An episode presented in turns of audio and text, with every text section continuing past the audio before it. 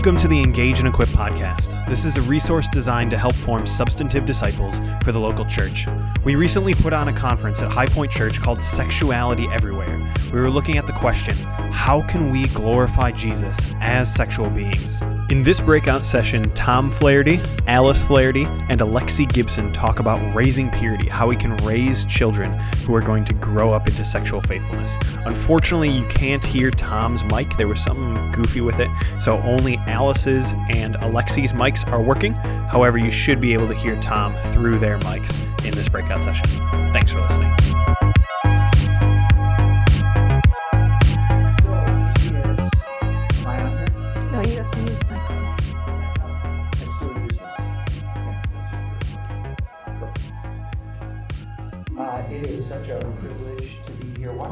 To start and we'll get right into this. Lord, thank you for your great love.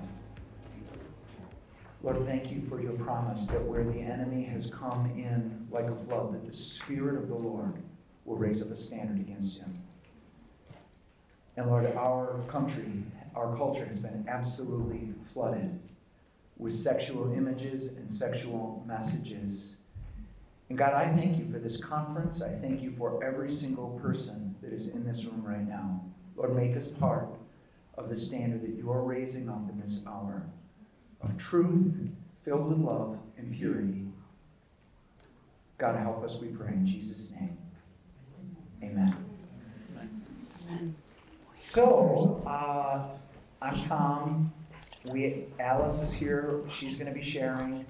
Alexi's going to be sharing. We have a panel of four that are all going to be sharing some things. So we will. There's a lot going to be happening in these few minutes. I want to just start by saying, I did not choose to do this workshop. I had told Nick. Nick wanted me to do a workshop. I said, "Here's what I'd like to do," and he said, "No, how about this?"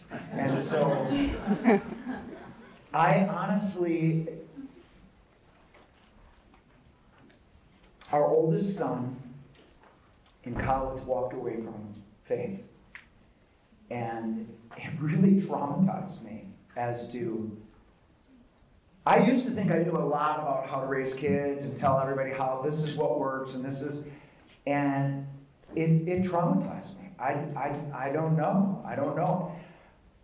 And so we get to this topic of how to raise sexually pure children.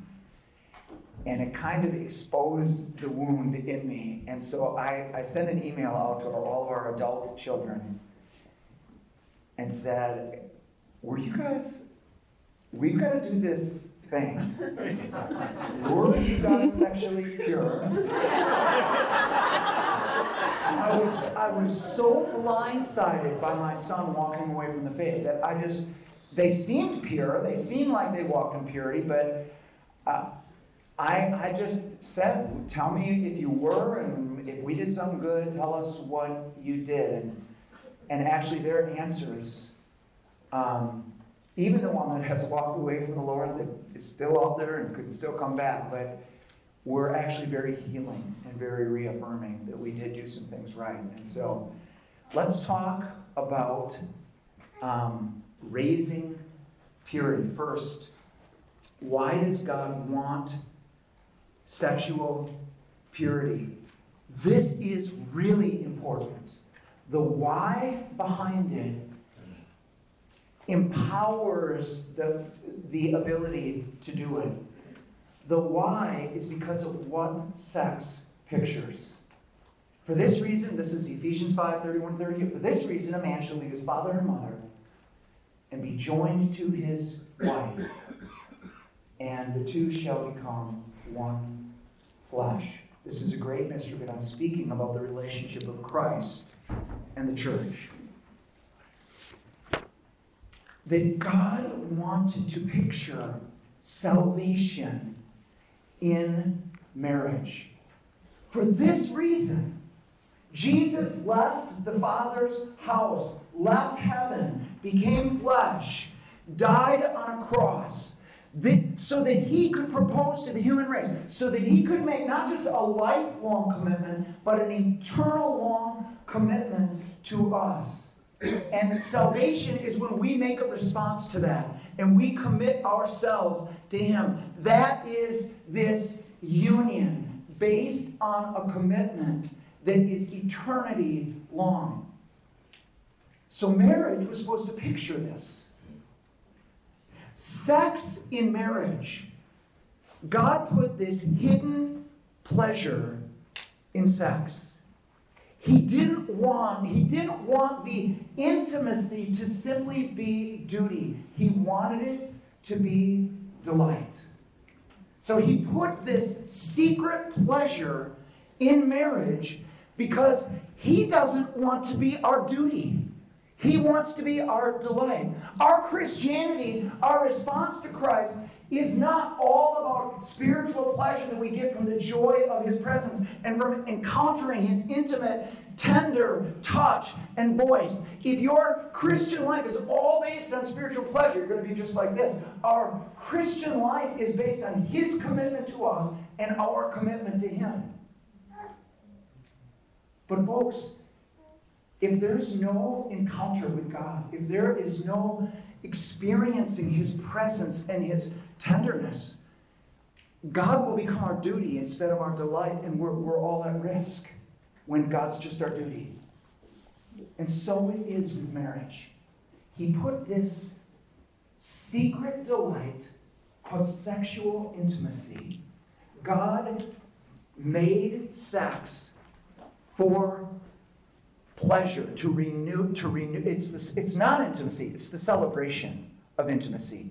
That's why he made sex. Sexual purity, let's go on to point two. What is sexual purity? It is a commitment to purity. A commitment to purity is a commitment to our future or present spouse. It is a lifelong commitment that I am going to keep myself for this person and that I will not awaken desire before it's time. This is Song of Songs 2 7. All of Song and Songs is uh, uh, about this monogamous relationship. It's in the tradition of Solomon. It's probably not actually about Solomon. I don't think Solomon is the best example of one on one. It's about a shepherd and a maiden who are engaged, and it's a series of love poems that are absolutely beautiful, and they celebrate sexual intimacy and the, and the picture of what God has made for marriage. Chapter 2, verse 7. This woman that is engaged and looking forward to this is speaking to the maidens around her, and she says, Do not awaken love or love's desire before it's time. There is a time for all of this equipment to work and to be part of this marriage celebration, this secret delight in marriage.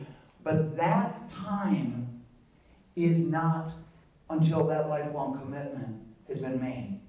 And you do not want to awaken that love, that desire, before it's time. So, uh, when it does get stirred up, which of course we have a whole country where it's stirred up everywhere. We've got images stirring up sexual desire, sexual passion everywhere. We need to deal with that as people that are following Jesus, as people that are trying to live out salvation. We need to deal with it honestly before God.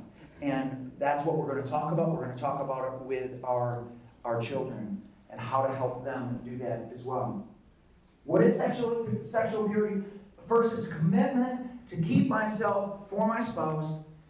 Secondly, sexual purity is a stand that we take against the deception of the enemy, the deception that has infiltrated our culture. So here's what happened in uh, to Israel. Israel is out in the wilderness.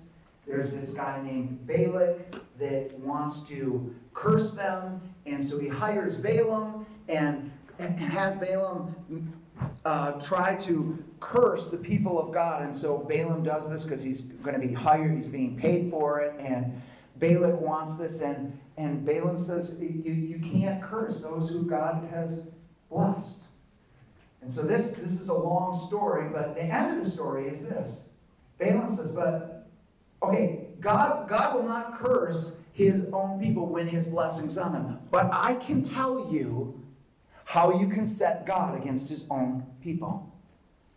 And Balaam gives him the strategy of sexual immorality. Just send the women in. Don't send the army in. Send the women in. And let them lure them into immorality. Then God Himself will be against them. And that's exactly what happened. So, Revelation 2, we have two churches the church at Pergamum and the church at Thyatira. It's the exact same flag. Balaam is actually quoted hmm. that the, the enemy has come in with the teaching of Balaam and has said to the church that immorality is okay. Go ahead and embrace immorality, embrace it in some form. It's no problem. Grace covers you. And two churches, same strategy. And it is the deception of our age. It's not just the deception then, it's the deception now. In both of these instances, judgment from God has been delayed. God says in verse 16 to Pergamum, Tell them to repent, or I'm going to come with a sword. To Thyatira, he says, I gave Jezebel room to repent, and she hasn't, and now her children, and I've given them time to repent, and they haven't repented. Never assume that God's, don't mistake God's patience for God's approval. Just because you're in sin, you're engaging in sin, and you're not immediately judged, does not mean it's okay and God approves. It means God loves you and God wants you to come to this on your own. God wants you to come to this just because of His Word, just because of His voice. He doesn't want to go to another level. So, this is the story of Samson. Samson, if you read this story closely, you realize, oh my, there's sexual addiction in the Bible. He becomes a sex addict. How, why do we know that? Because he keeps going back to Delilah, and he knows that Delilah wants to turn him over to the Philistines, to either imprison him or kill him. Yet he keeps going back. And here's the problem because he seems to be getting away with it, he keeps going back, he keeps engaging it, he keeps getting out of the Philistines' hands. At some point, it's like a game to him. And he assumes that he is somehow above the rules. Somehow, the rules don't apply to him. The rules that apply to everybody else do not apply to him. And look, I'm doing this, and I'm still anointed, and I'm still going to church, and I'm still a blessing, and I'm still serving a small group, and I still am doing all this stuff. I still lead worship. It must not be that big a deal. And then mm-hmm. Samson, uh, God helps him break his sexual addiction. Do you know how he broke it? Mm. By Samson becoming blind, a prisoner, and he still makes a hall of fame. Praise God. Mm. But God doesn't want us to have to lose everything before he breaks our sex addiction. He wants us to embrace truth. He wants our children to embrace the truth. So I want to just read again. Nick read it last night. 1 Thessalonians 4. It is God's will that you should be sanctified, that you should avoid sexual immorality, that each of you should learn to control your own body in a way that is holy and honorable, not in passionate lust like the pagans who do not know God. And that in this manner no one should wrong or take advantage of a brother or sister. The Lord will punish all those who commit such sins, as we told you and warned you before. For God did not call us to be impure, but to live a holy life. Therefore, anyone who rejects this instruction does not reject the human being, but God, the very God, who gives you his Holy Spirit. Do you, do you see what's going on in this text? It's already happening in the early church. They're trying to say this isn't, no, no, God doesn't care about that. We're not hurting anybody. This isn't, Paul said, don't, stop it. You're deceiving yourself. Don't deceive yourself.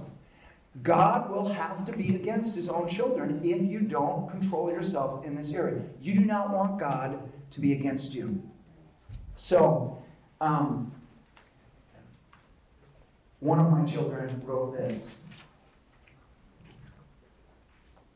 As far as things that were helpful, one was the thermometer versus the thermostat. That we are not supposed to be a reflection of our culture, that what our culture is, we become. But we are the thermostat that actually sets a different culture. This helped him. The idea that everybody out there can be wrong and we can bring something that's right, and instead of us adjusting to them, they adjust to us. Wouldn't it be amazing if we set a new culture, a new thermostat, instead of just reflecting this culture, instead of just caving in and saying, well, everybody's immoral, everybody it falls in sexual sin, and so we're just just like them, and but we were forgiven and they aren't. Wouldn't it be amazing if a group of young young people rose up, that we raised up a group of young people that said, No, I'll be a thermostat. We're going to set a different culture. We are tired of the destruction that immorality is causing, and we're going to raise something else up. One of my daughters uh, said this. She said, Honestly, I was pure all through high school, and it was because of this. I was just afraid. It's pure fear. now, that might sound like a horrible motive, but she didn't really say exactly what she was afraid of. Was it the fear of the Lord? Was it the fear of men? I hope I put a healthy fear of men in her. Um, was it was it the fear of not knowing? I don't know all of what was in, but it was fear that kept her. Let me just say this about the fear of the Lord. Proverbs 16 6 says this By the fear of the Lord, a man departs from evil. One of the things that God wants to restore to the church is the fear of the Lord. Where there's little fear of the Lord, there's little departing from evil. And God loves me, God's for me, God's all of that is true. But God is a holy God, and we need to have the fear of the Lord in our hearts and in our minds. All right. That was what is sexual. So, sexual purity is both positively a commitment to be pure for my spouse, whether it's my present spouse or my future. And what is it, if you want to say it in a negative way? It is a stand against the deception of our day. All right, here's point three How do we raise sexually pure kids? Number one, commit to be sexually pure yourself. the idea that you are going to be one thing and that your kids are going to become something else because you told them, not going to happen. In fact, it's, it will be just the opposite. The absolute worst case is that you aren't living it and then asking them to live it. That's, that's how you make very angry, wounded church kids. You, you have to commit yourself to being sexually pure yourself. Kids are, are it's, it's kind of like congregations. Congr- when you're a pastor of a church, and I'm leading a team of, of pastors, I say this all the time to our team guys, they're not going to become what we say, they're going to become what we are. Hmm. Whatever we are, that's what they will become. If we love each other, if we're for each other, if we've got each other's backs, if we can have fun together and cry and pray together and be broken together, that's what the congregation will eventually become. That's just the principle. They're going to become what you are. You want your kids to be pure? You be pure. Start with you. One of my children wrote this.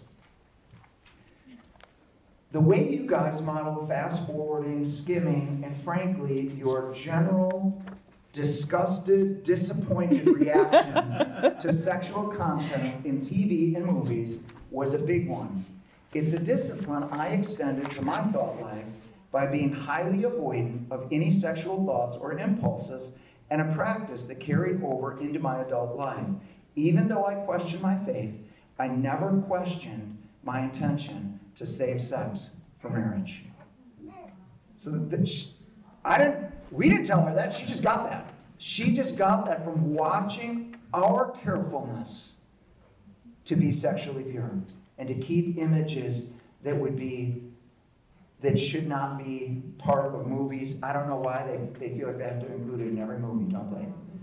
Great movie, great everything, courage, hero wins in the end, and but just so you know, sex is okay before marriage. Boom.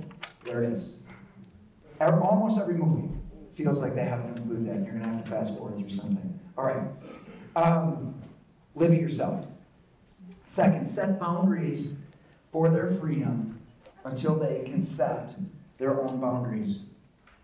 1 Timothy 5 1 and 2, it says, Treat younger women with absolute purity as sisters.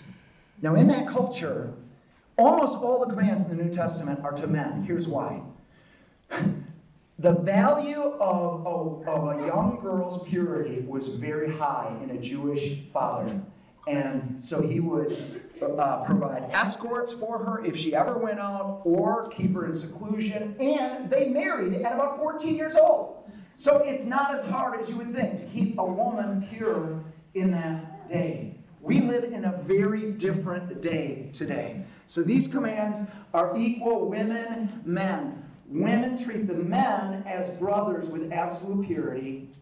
Men treat the women as sisters with absolute purity. That we need to recognize that the opposite sex, everybody in the opposite sex, everybody that you feel attracted to, they are your sister in Christ and they are someone else's future spouse. And you need to you need to approach that with tremendous soberness. When your kids are young, you set the boundaries. You tell them when they, when you, you and your husband, you and your wife work it out, what the boundaries are. You can't expect them to make their own. But as they get older, they're going to have to make their own boundaries. They're going to have to decide to do this themselves. I want to give you what one young, we reached out to a lot of young adults and they wrote us stuff because I didn't trust what we were going to say. So uh, here's, what, here's what one young lady wrote into us. By the time I was in a dating relationship in high school as a senior, it was my own conviction that created the physical boundaries. In fact, I think my own rules were more strict than anything my parents would have come up with. Presses, but I'm sure they appreciated my caution. My parents had laid the foundation, taught me about my worth and value, and most importantly, taught me how to listen to the Holy Spirit. Therefore, I knew how to strategically navigate boundaries ahead of time, and I was able to walk in purity. It's a powerful gift, and I am beyond thankful for how they taught and prepared me. Number three, pursue a vital, burning relationship with Jesus that hides nothing from him in shame. Here is the problem the answer to sexual purity is a burning fire for Jesus. But when you feel defiled, when you feel like a pervert, when you feel impure, you don't want to be near Jesus. Or more importantly, you don't think Jesus wants to be near you. You think Jesus doesn't is disgusted by you, and that is not it. That's not how it is at all. God loves us. We are his delight. We are his image bearers. He wants us to bring our shame to him. He wants us to live close to him. He has an identity for every one of his favorite sons and daughters called purity. It is an identity that comes to you by grace. It's in the new birth. You already have it. You just need to walk it out. You don't have to become pure. You are pure. You just need to get that thing unpacked.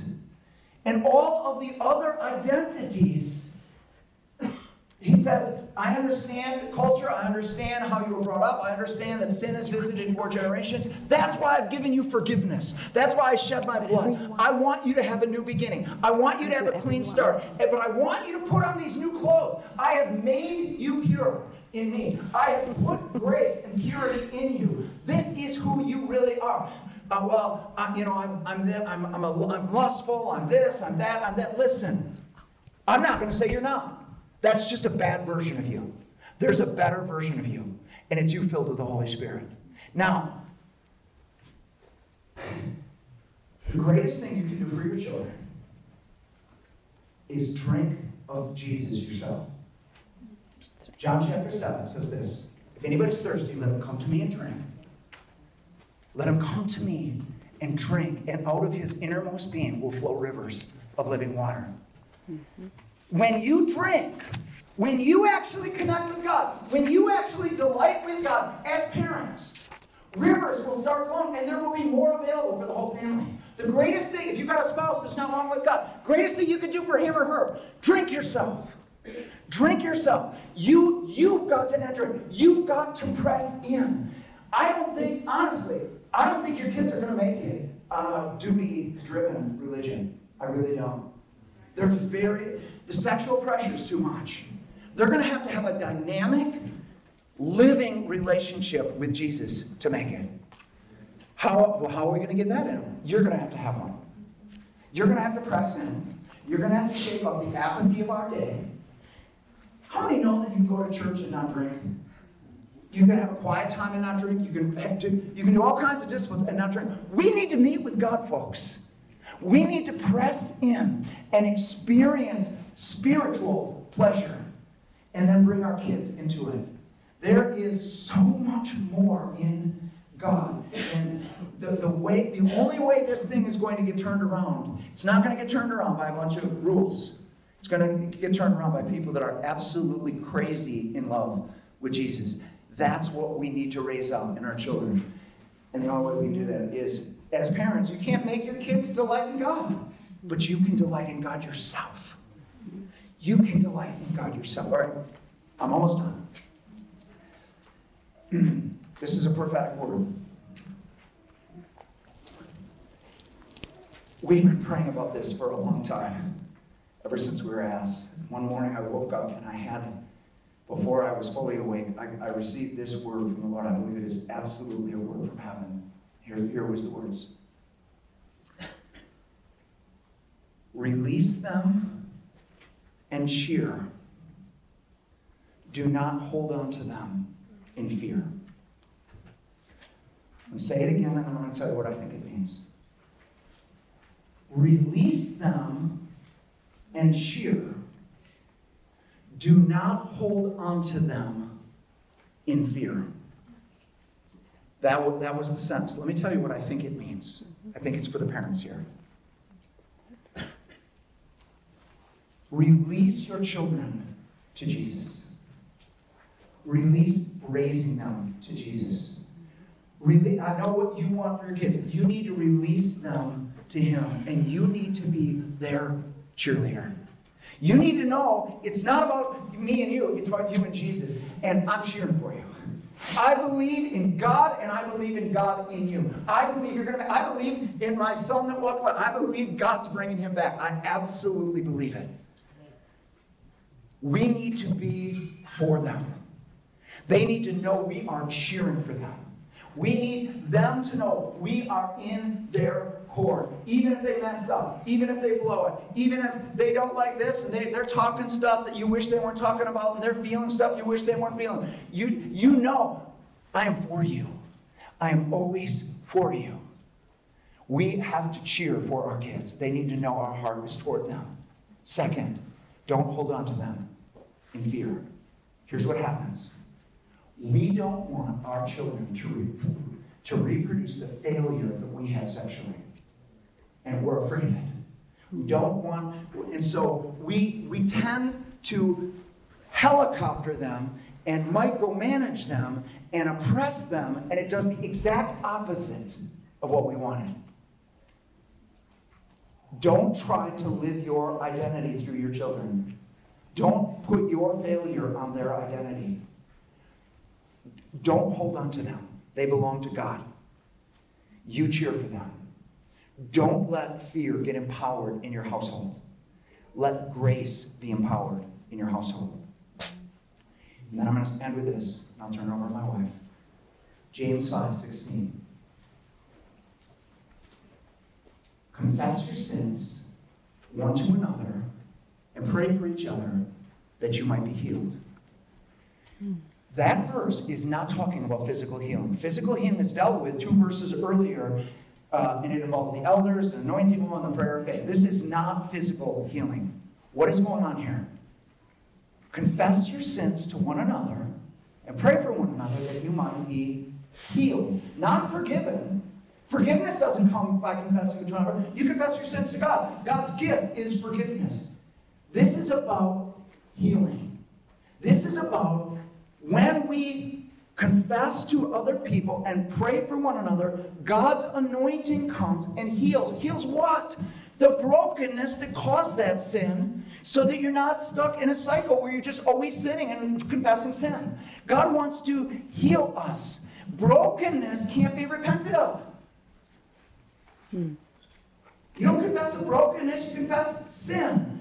But sin came out of something. It came out of a brokenness in us that needs to be healed. So we confess our sins to God, and we have a safe community that prays for us because Jesus is anointed to bind up the broken heart. He's anointed to fix what's wrong inside. He, so that we aren't constantly in the same cycle of confessing the same sins over and over and over again.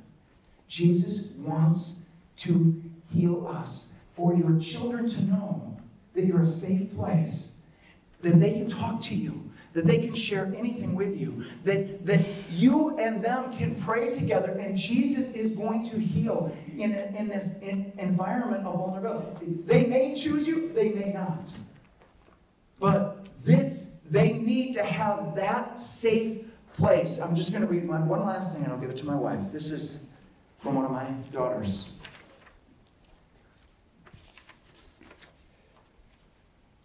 Now that I have studied it, oh, here's, here's what she said.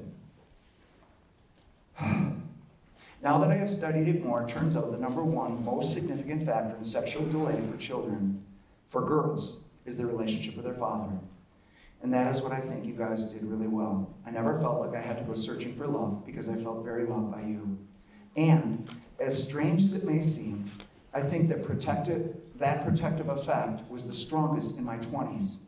That is when I felt the strongest loneliness and desire for a special partner. And I remember lots of time snuggling with dad on the couch when I felt bad. And I think that was a huge factor in getting me through. Because I was well loved, I could wait to find someone that would love me well, instead of just searching for anyone that would give me any kind of attention.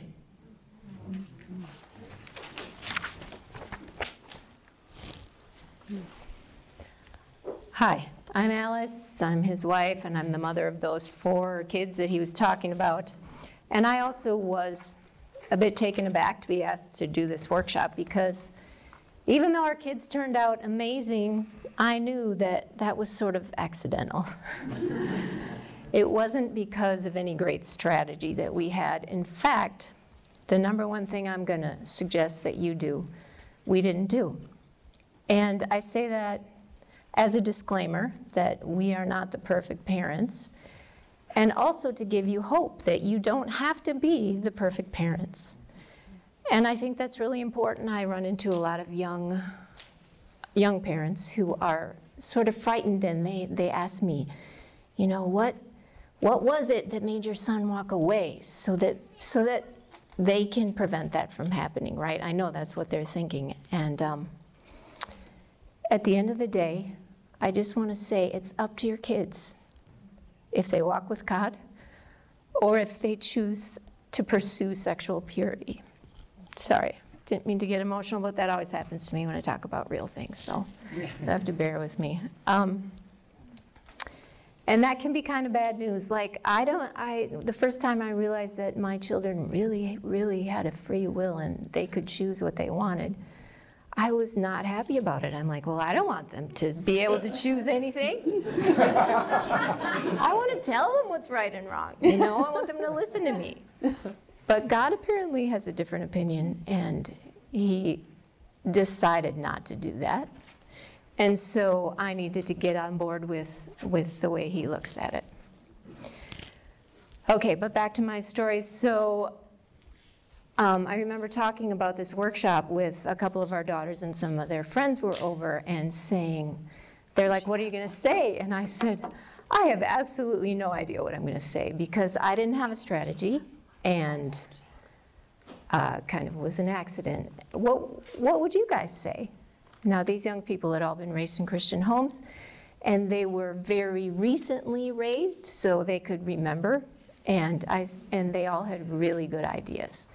So I got the brilliant idea why don't you guys tell these parents what was helpful and what wasn't helpful? And so I gathered a lot of input, specifically from 13 young people, four of which are our own kids, and um, most of whom are still single, and only four of whom are here today to share with us. But I have read all of their responses and talked with them at length, and the one thing that they all said, which I think is which universal, and Adam also mentioned it last night, was talk with your kids. Talk with them starting from a young age and talk with them often. Now, I want to tell you, this is something we did not do because I was uncomfortable talking about sex and sexuality, and, and yet I'm going to recommend that you do it. So remember, there's hope even if you don't do everything right. Mm-hmm. Um, one young mom told me we had we told our children before they reached puberty, you know, the talk. We told them about sex and the purpose of it, and they were curious and they asked questions. And so it became a subject that was not taboo in our house. Then, when our oldest reached puberty, suddenly it's gross to her and she doesn't want to talk about it. But the good news is there's already a foundation there. She knows that mom and dad aren't awkward talking about it, and that if I really have a question, I know where to go. Um, they all said to create an atmosphere of, of grace, of non judgmentalism, of this isn't awkward and it isn't super, super serious. Because teenagers don't like those conversations. You know, mom and dad are going to get all serious, so I'm not going to talk to them.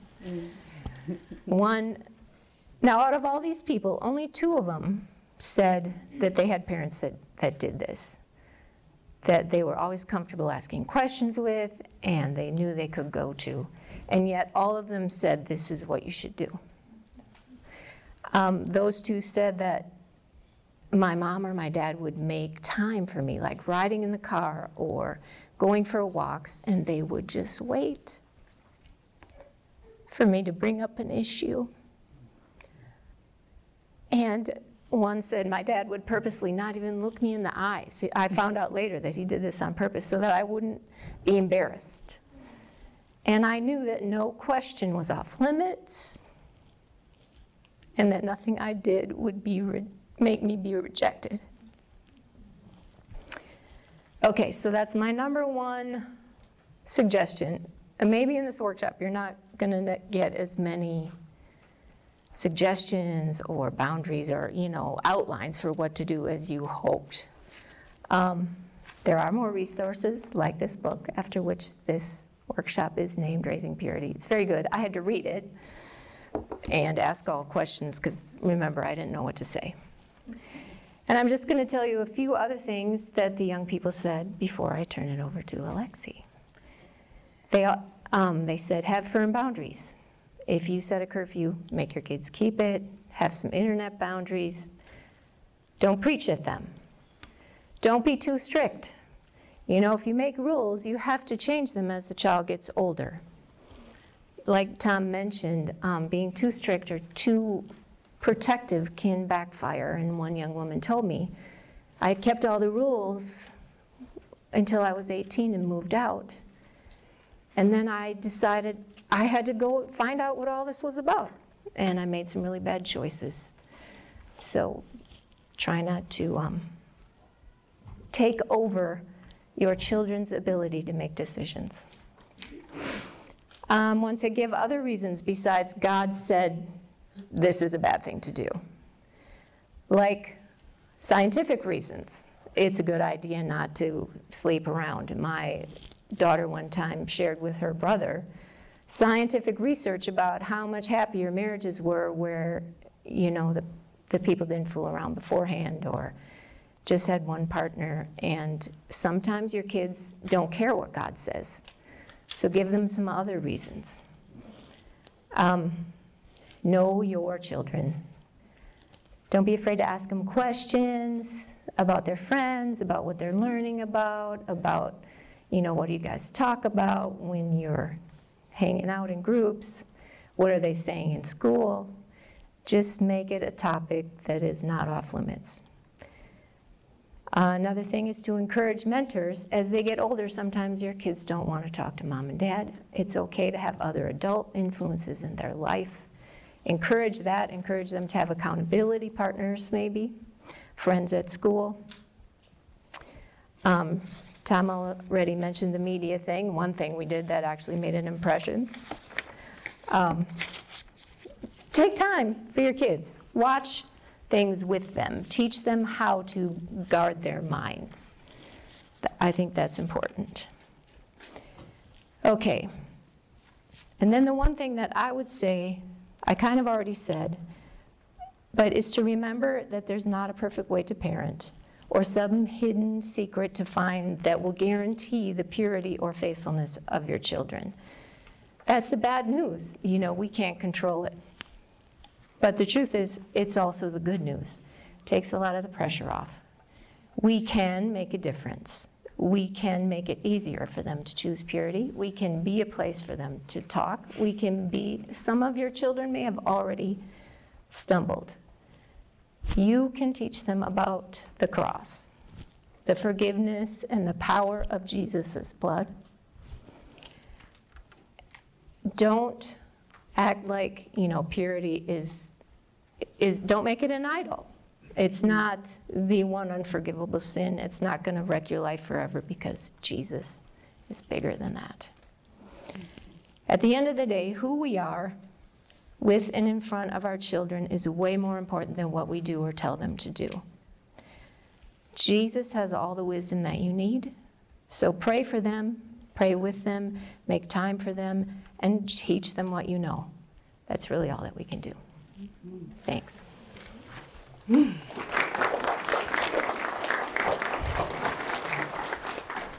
I'm Alexi, and full disclosure, I have an almost 16 year old, 14 year old, an 11 year old, and a 6 year old, and so the results are not out yet on my children, okay?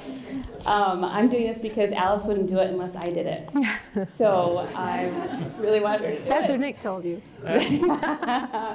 um, so I utterly and completely agree and appreciate your advice and your counsel and your encouragement. It's, it is exactly what we need to hear right now. There are a lot of different things that I could say in the moment, having teenagers and trying to navigate how to walk with them in Jesus' name. I did not grow up in a Christian family, so I don't have um, a reservoir of experience and a library of boundaries or anything like that to try to figure out how to tell my kids what to do. So, in some ways, it's kind of to their benefit because I'm just kind of learning as I go. And I'm just kind of telling them what I'm learning. The advantage to, um, I think, being Nick's wife is that after a while, I just stopped caring what people thought of me. I get that. so, right. I mean, really, it's freeing. God expects me to love Him and adore Him with all my heart. He expects me to surrender daily to the things He's put in front of me. He has called me to steward over our children. He has given me the faculties to do it, and where I'm lacking, He provides.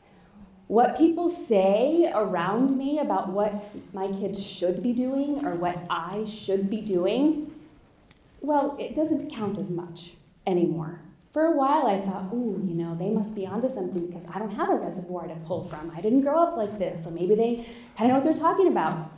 But I felt like I failed over and over and over. And I felt like I had to like hover and protect and I couldn't I couldn't sin in front of them and I couldn't figure out how to explain to them about sex and, and without blushing or without feeling awkward and I don't remember when it clicked exactly. I think it was gradual because as they were growing, the kids that they were with were seeing things and talking about things.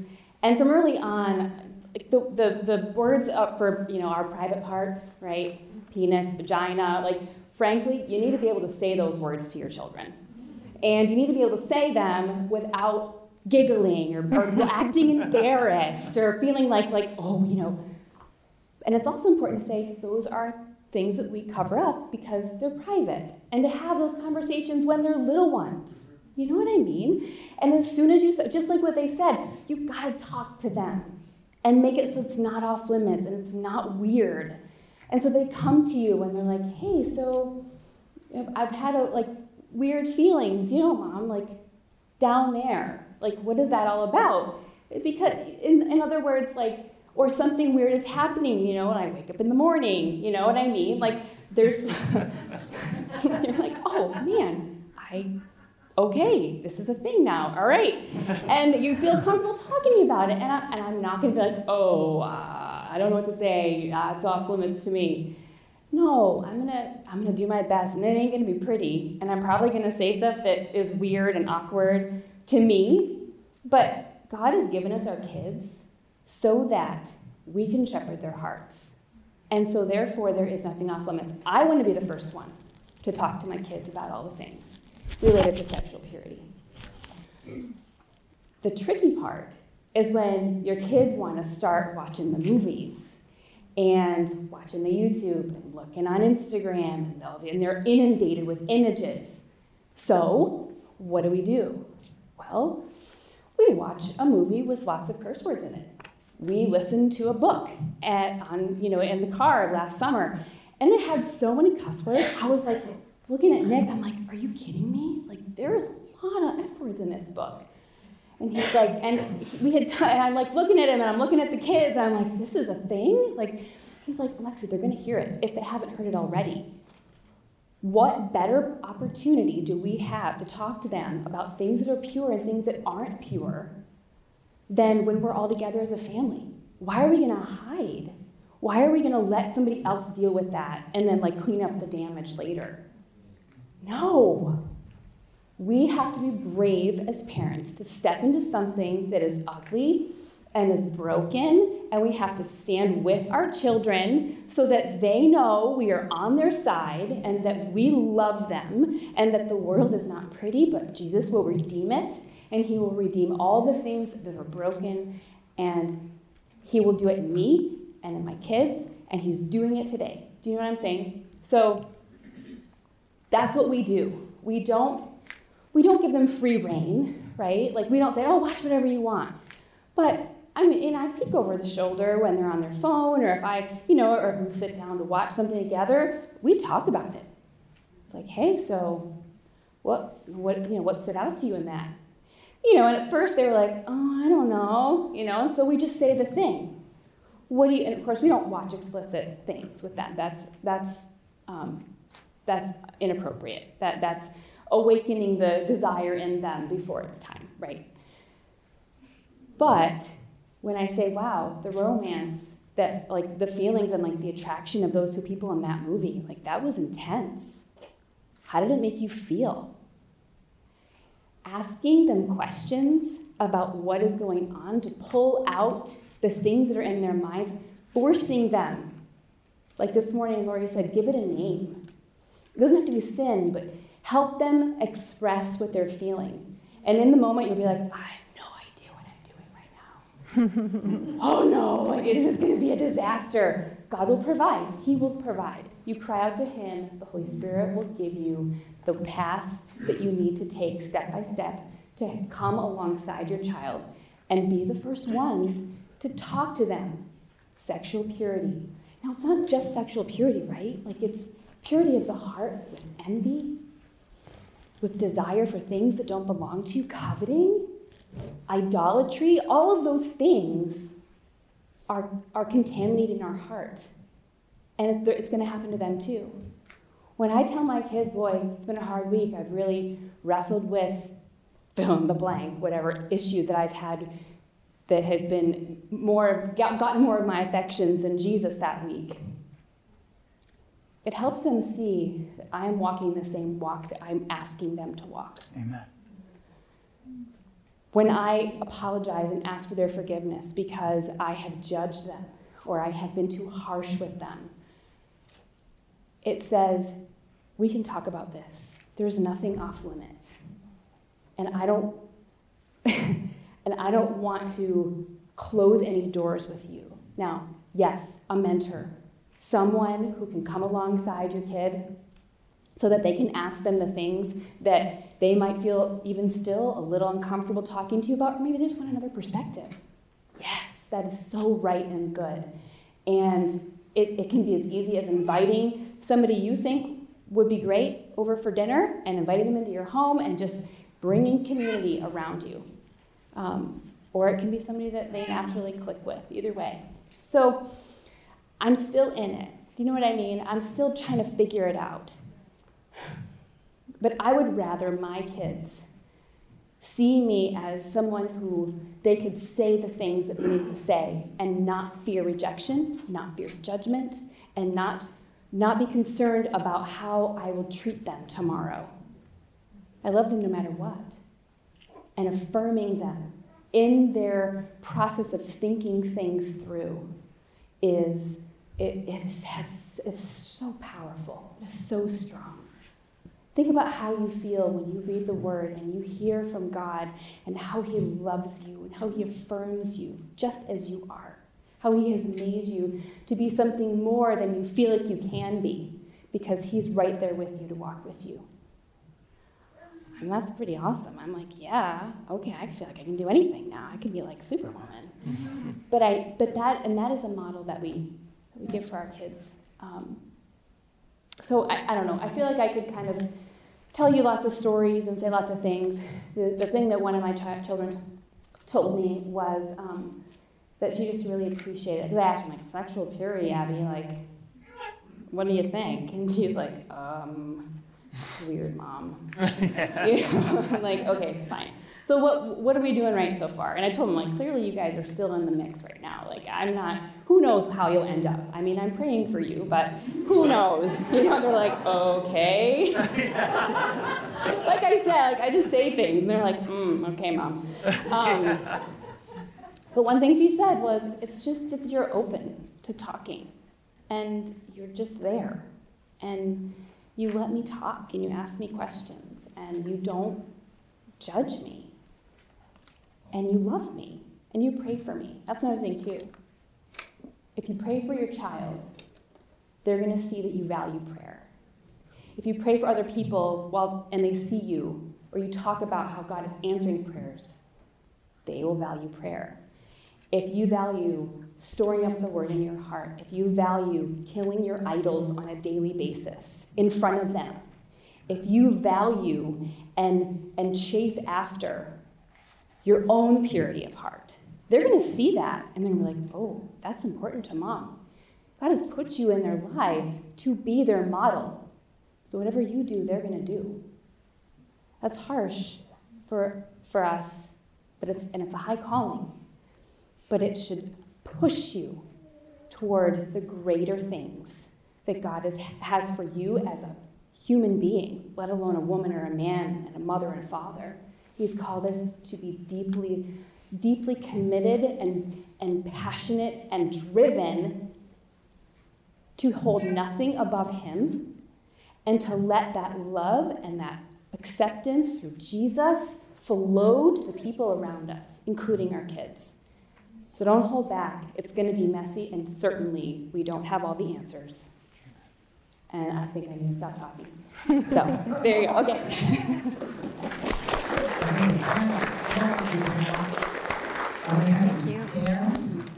want you to getting comfortable because we're gonna have to confess. They're gonna, they're gonna introduce themselves, and they're gonna give one thing to do and one thing not to do.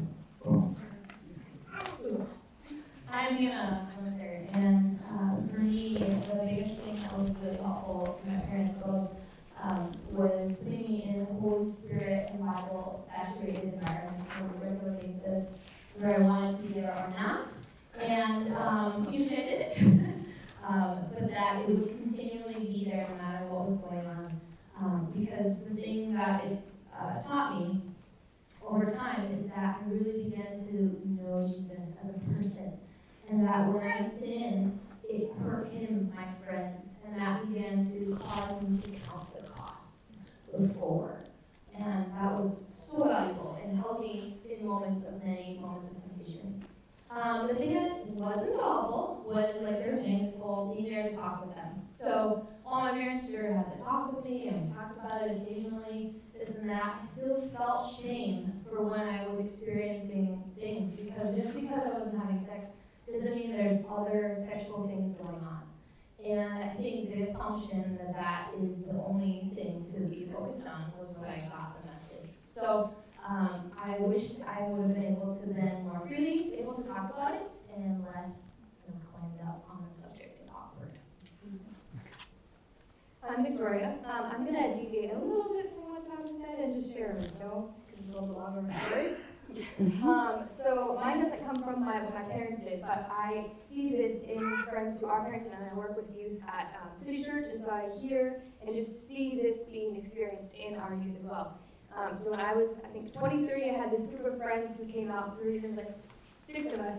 Three of them came out as being gay. I had a pixie cut at the time, um, and there was just this like fear amongst all of my friends and some of my close friends who had even encouraged me to get the pixie cut that they feared that I was gay because I was associated with this group and because I had short hair and because I'm an affectionate person. Um, and that did so much damage to me. I mean, thankfully, I've had a few years as an adult to um, reflect on who I was, and I, I fully didn't know who I fully was, but I knew um, enough to know, like, I'm not attracted to women.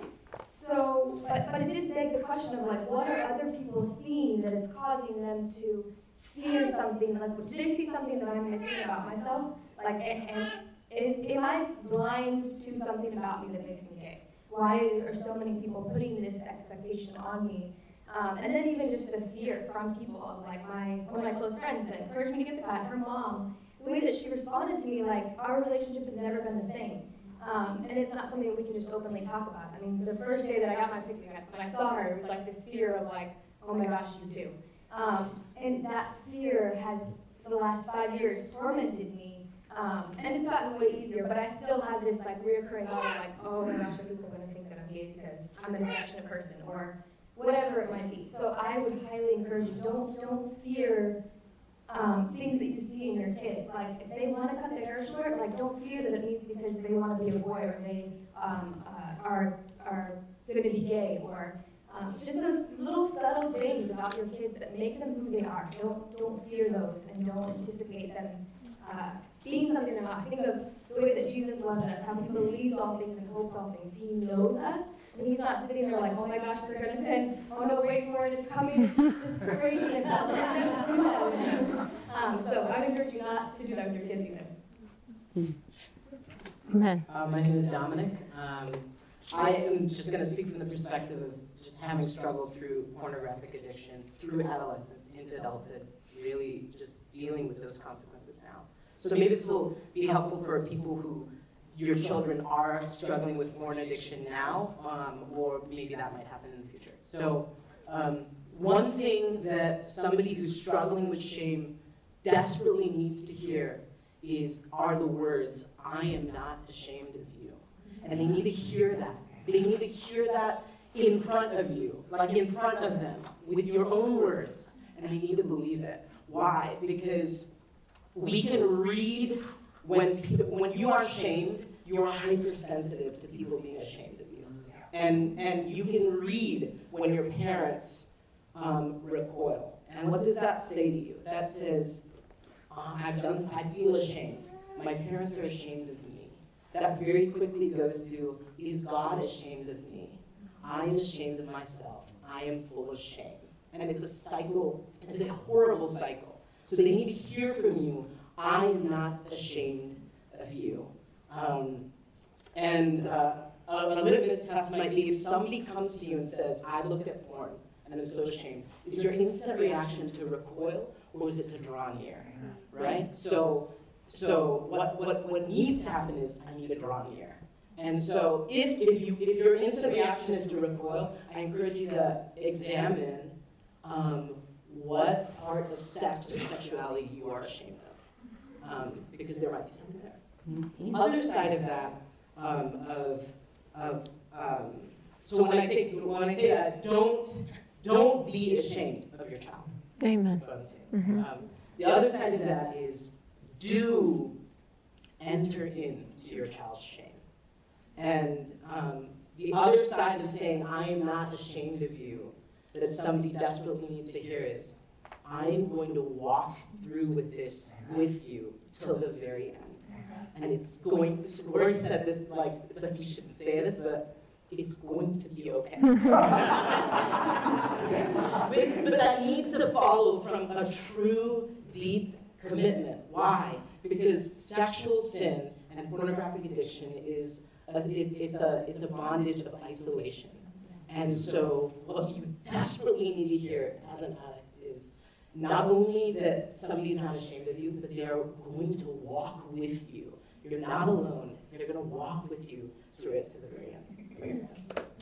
Thank you.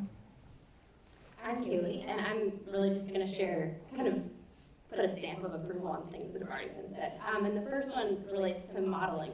Um, and so I can just speak from my own experience. I watched my parents um, work at their marriage and just, you know, without, it wasn't like we're trying to show our kids, but just it was this natural expression of, we're really into each other, and we are deeply invested in growing and how we um, appropriately expressed our affection in front of our kids, and it just kind of rounded out my understanding of sex and of intimacy. Um, that it wasn't, um, it wasn't just scary. It wasn't just um, negative because there was kind of this dynamic at the time that was going through youth group of like, be afraid, sex. and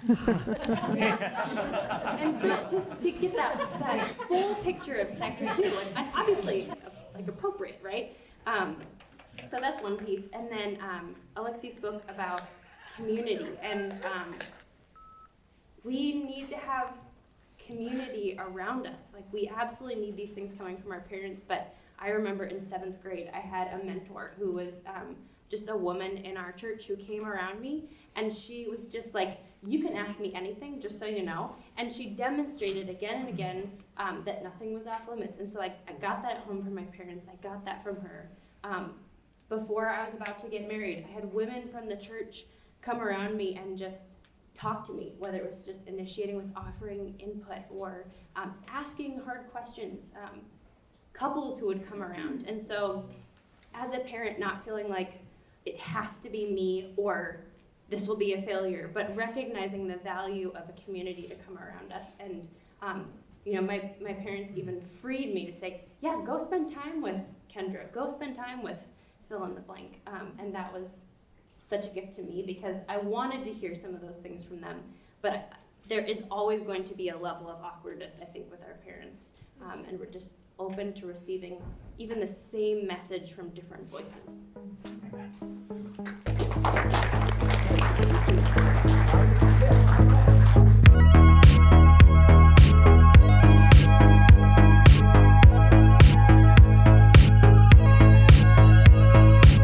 Thanks for listening to this episode of the Engage and Equip podcast. If you'd like to find more episodes, you can go online to highpointchurch.org slash podcast. You can also find us online on Apple Podcasts, Google Podcasts, Overcast, and other apps like that. We hope this episode was helpful to you as you grow in becoming a substantive disciple and a part of the local church. If this episode was helpful to you, rate or review us on Apple Podcasts or otherwise share this episode with a friend. Those are some of the best ways that we have to reach new listeners. So until next time, thanks for listening to this episode of Engage and Equip.